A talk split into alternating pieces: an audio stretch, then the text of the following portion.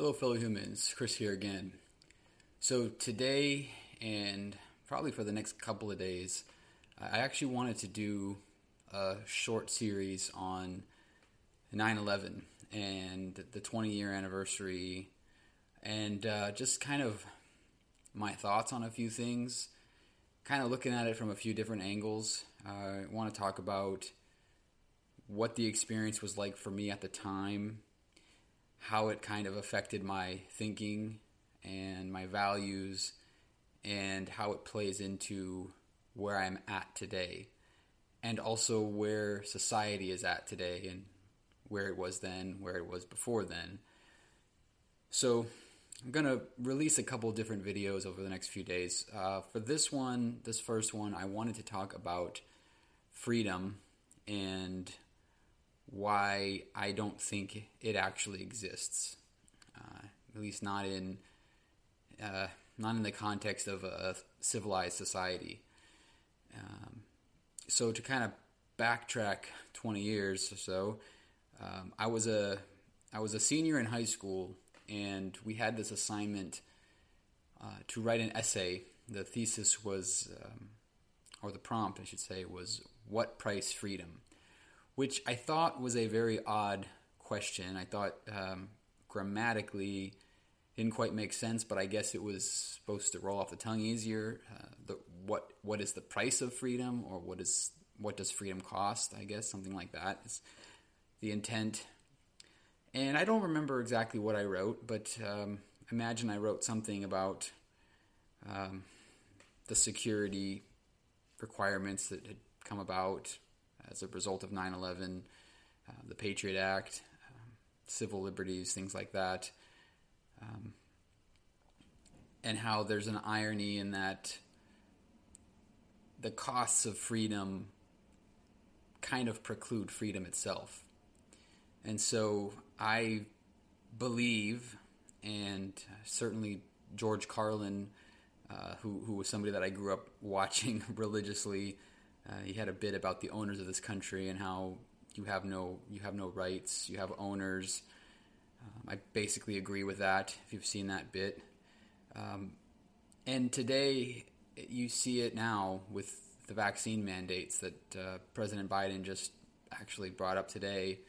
Already, the cries of "you're you're you're stomping on my freedoms, my liberties." You know, um, I, I just don't believe there is freedom.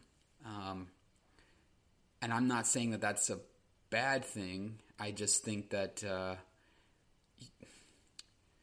if we had freedom, we wouldn't have had to, uh, we wouldn't have had taken this long to implement gay marriage as a fundamental right. Um, the struggles that we go through as a country we're never going to be done. They're, we're never going to reach perfection, uh, and I and I think that that's sort of the point of progressivism. Um, but uh, if if you look at a structured society, freedom is Im- freedom is impossible. Uh, pure pure true unadulterated freedom is is impossible. There's always going to be uh, a check somewhere. There's always going to be an asterisk there or a, a condition of some sort. Uh, a a good analogy that I found is zoos for animals. Uh, I, uh, I I've had mixed feelings in the past about about zoos, um, sanctuaries, and things like that. Things that keep animals enclosed. But I also I watch a lot of nature nature videos and there is a lot of brutality that goes on in the animal kingdom. If you've ever seen a Komodo dragon, uh, yeah, they, they do some pretty crazy stuff. Um, their venom paralyzes the victims, and they just basically eat them alive uh, at their at their leisure. Um, you could argue that those animals are free; they don't have a government, they don't have laws, they don't go to jail, they don't pay taxes. Uh, but they also live under extreme conditions where they can be eaten alive anytime. Animals in the zoo, you know, you look at them, oftentimes, you know, you see a lion, the lion looks depressed, the lion is not roaring, um, they're not hunting, they're not living their natural life. They're also not being eaten alive, and they tend to live longer, much longer than their counterparts in the wild because they're not um, they're not fighting against against nature and survival of the fittest. When a lion can't run quite as fast as he used to, he can't catch food anymore, he starves to death. So those are kind of two extremes, obviously, of pure freedom, pure safety. There's somewhere in the middle that uh, you find yourself in a civilized society. I don't think you can have pure freedom uh, without the without the destruction that comes with living in the wild because uh, there's no one catch-all definition of freedom that everybody's going to subscribe to.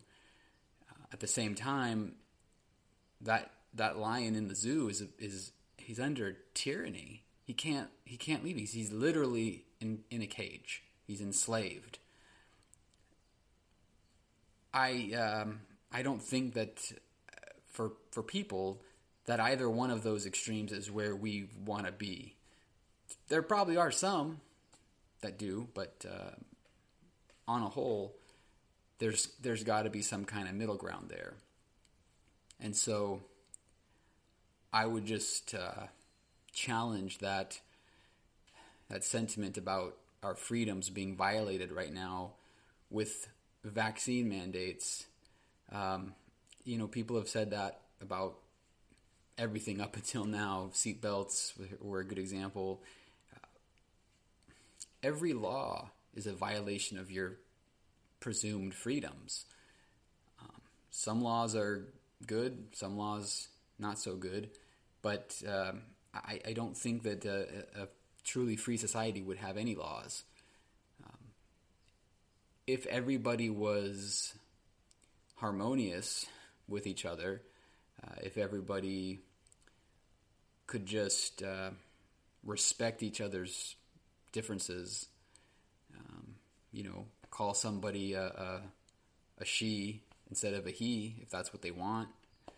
I, I don't think that that's particularly um, demeaning to your personal rights or freedoms to just be a courteous person and call people what they want to be called. But some people believe that that's um, tr- tr- uh, stomping on their freedoms to make somebody call somebody what they want to be called. But then, if you don't, if you don't do that, then the person who wants to be called a he or a she doesn't have the freedom to be openly and accepted for who they are.